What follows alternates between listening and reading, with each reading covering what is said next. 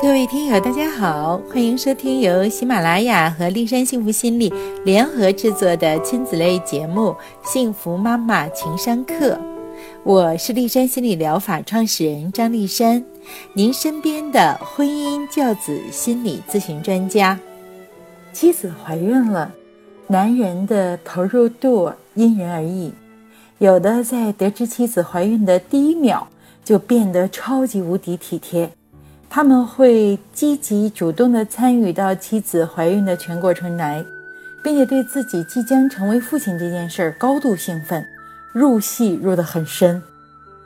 也有一些准爸爸呢，却想到的是他即将短期失去的，比如淋漓尽致的夫妻生活，和长期即将失去的妻子眼中唯一重要人的这种权益，觉得生儿育女啊。就是单纯的付出，也有一些比较严谨的或焦虑的父亲呢，会觉得，哎呀，孩子要出生了，经济支出要大了，我怎么能够多挣钱？怀孕了，妻子应该如何邀请准爸爸参与到孕育的全过程来，使其做好充分的心理准备和妻子一道迎接小宝贝的到来呢？我们就讲一讲这个话题。首先，要和老公充分分享怀孕，让我们有自己的孩子了，属于我们两个人的孩子了。这样的话，将老公的那种情感带入，大到一些家庭决策，小到。为孩子购买一些小的物品，都不要一个人做决定，要和老公好好的商量，你们共同决定，让他逐渐加深你们已经有孩子了的这种心理感受，并积极的去适应这种改变。怀孕的过程啊，准妈妈因为生理变化而造成情绪处于剧烈的波动之中，此时要积极的面对。并且呢，和老公分享自己生理上的种种变化，自己内心的焦虑或紧张是什么，而绝不要抱怨。看看，为了给你生孩子，我受了多少罪呀？为什么两个人的事儿让我一个人承担，而你却完全没有任何的负担呢？其次，准妈妈一定要和老公一起去接受产前训练和体能训练。夫妻要共同了解更多的怀孕知识，老公通过科学的方法了解妻子怀孕和分娩过程的艰辛，由此对准妈妈产生敬意和关爱。在这样的活动中呢，老公也有机会接触到一些和他一样特别关怀妻子怀孕的那些准爸爸。那么这样的话呢，他们之间互相分享一些内心的感受。和照顾妻子的秘籍，近朱者赤哦。第三，让老公觉得你和孩子都很需要他。当妻子的肚子里的小世界开始运转时，准爸爸有些失落，他们会觉得妻子已经不再需要他们了。少数男人在妻子提出要求之前，便可以直接通过直觉知道他想要什么，但绝大多数准爸爸。如果妻子不亲口提出要求，他们永远不知道妻子心里想什么。那么准妈妈呢，就要清楚地告诉老公自己的需求，而不是事后埋怨他不够体贴。请他每天都多次轻抚肚子，和孩子对话，让他和孩子建立起父子之间的情感来。孩子出生以后。父亲的参与对孩子心理发展的作用更是不可低估。由于父亲的性格角色的特殊性，父婴交往对孩子发展具有独特的作用。父亲是孩子重要的游戏伙伴。许多研究表明，孩子在头三年内与父母形成的关系类型是不同的。比如说，孩子痛苦时，他更多的要到母亲那里寻求安慰；而当孩子想玩时，则更多的选择父亲。父亲是孩子积极情感满足的重要源泉，是孩子重要的依恋对象。由于父亲与孩子游戏更多的是和孩子玩一些兴奋的、刺激的、变化多样的游戏，而非像母亲一样，更多的是做传统的、安静的、缺少变化的游戏。因此，在与父亲共同游戏中，孩子感到更多的是兴奋、快乐与满足。那么，孩子的这种积极的情绪感受是母亲难以给予的，无法满足孩子的。父亲是孩子积极个性品质形成的重要来源。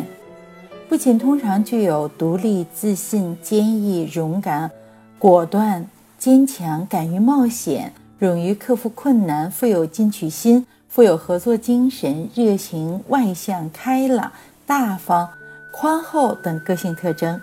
孩子在与父亲的不断交往中，一方面接受影响。并不知不觉地学习模仿。另一方面呢，父亲也会在自觉或不自觉中要求孩子具备以上特征，尤其对男孩子要求会更加的严格。如果父亲缺席孩子的教育，对孩子个性的发展就会非常不利。儿童年龄越小呢，影响就会越大，他们会缺少克服困难的勇气。具有较多的依赖性，缺乏自信心和进取心，同时在冲动的控制和道德品质发展等方面也受到了削弱。父亲对孩子的社交需求的满足、社交技能的提高，也具有极其重要而特殊的作用。父亲有助于扩大孩子的社交范围，丰富孩子的社交内容，极大地满足了孩子的社交需求。同时，父子交往有助于使孩子掌握更多、更丰富的社交经验，掌握更多、更成熟的社交技巧。这样的孩子在人际交往中更受欢迎。一方面是父亲影响了孩子的交往态度，使孩子喜欢交往，更加积极、主动、自信、活跃；另一方面，因为父亲在与孩子交往游戏中。更多以平行平等的形式交往，采取积极鼓励的态度，而较少自上而下的直接教导，不给孩子更多的操纵。这无疑有助于孩子学会更多的社交技能，特别是如何注意识别、理解他人的情感信号，学会运用、调整自己的行为反应，并以此影响他人的行为。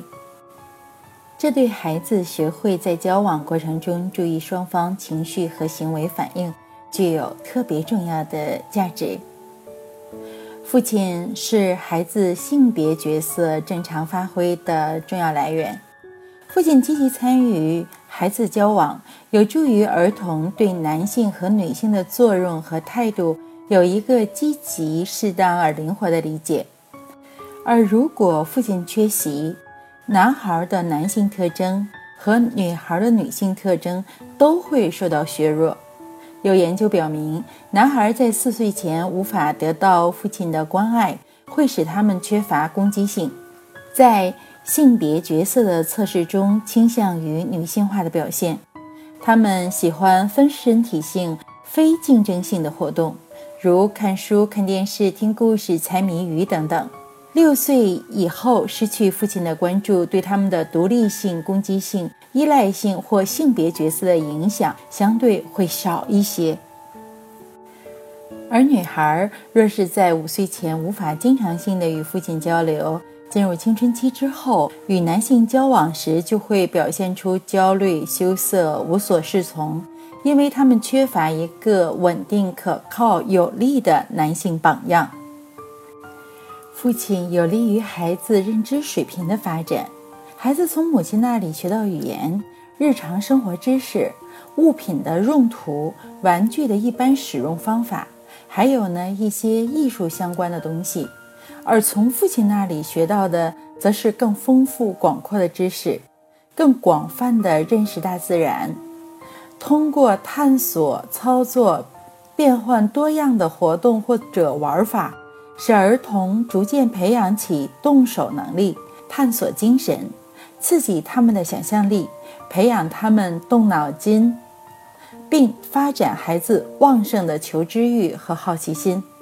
凡是与父亲在一起交往机会多的孩子，尤其是男孩，其智力较发达，智商也会很高。在我二十五年的心理咨询过程中啊，发现了这么一个现象：凡是父亲的缺席，特别容易影响孩子的理科，尤其是数学学科的成绩。